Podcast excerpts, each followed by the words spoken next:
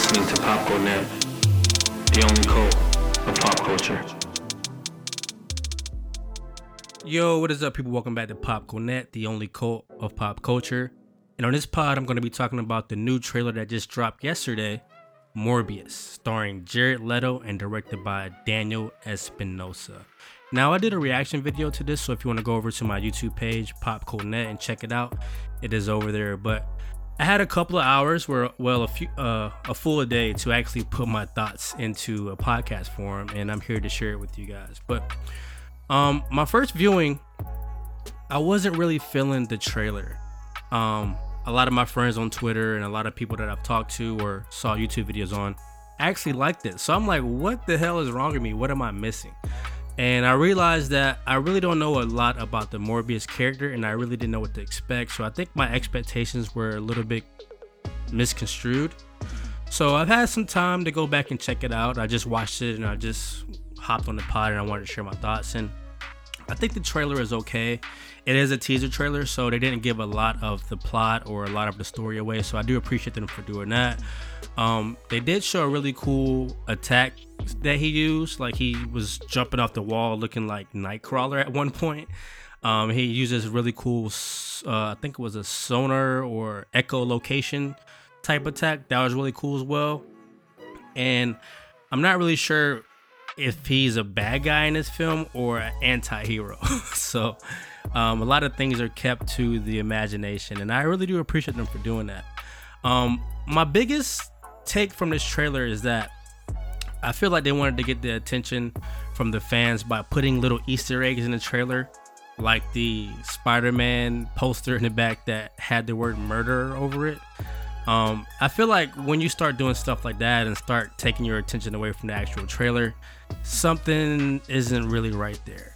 And a lot of the conversations that are going on right now are about is this connected to the MCU?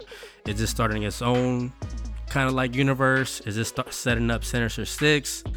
Um, stuff like that.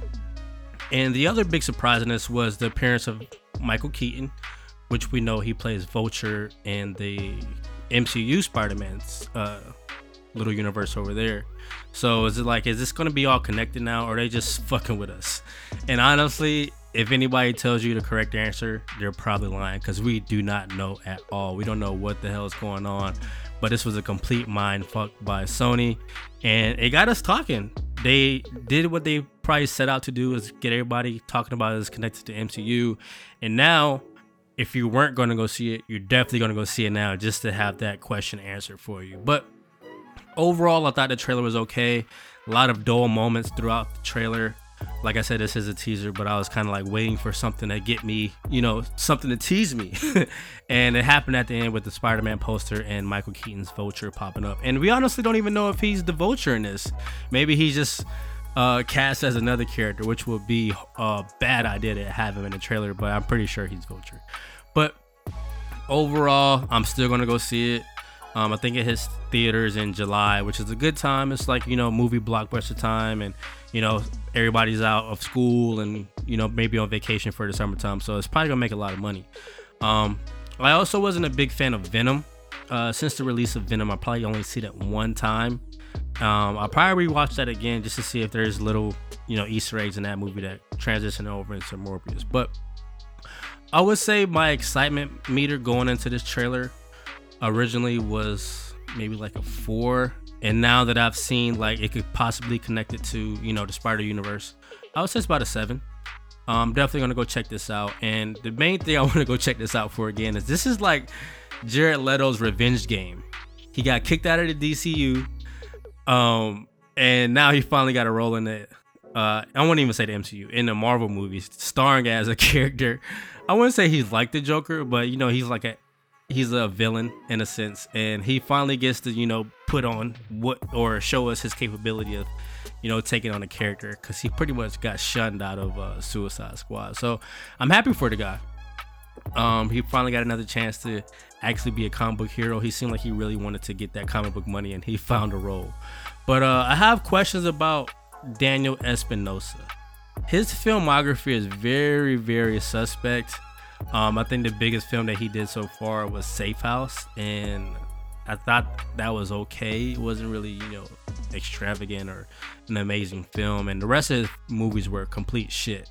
Uh, I never seen them, but I looked at the scores they got. They're like one, two, and stuff like that. And not saying that he's not capable of making a good movie because maybe he learned from his mistakes, and he definitely got the job for a reason. So we'll see what's going on with that. But overall, I'm like I keep saying, I'm I'm super excited, or I'm not super excited, but I'm excited to see Jared Leto more than anything get his revenge game uh, and do a big fuck you to the DCU, and hopefully this sets up some big things in the future. But with all that said, thank you guys for tuning in once again. This is the first pod of 2020, and like I promised, it's going to be a big year for Popcorn Net.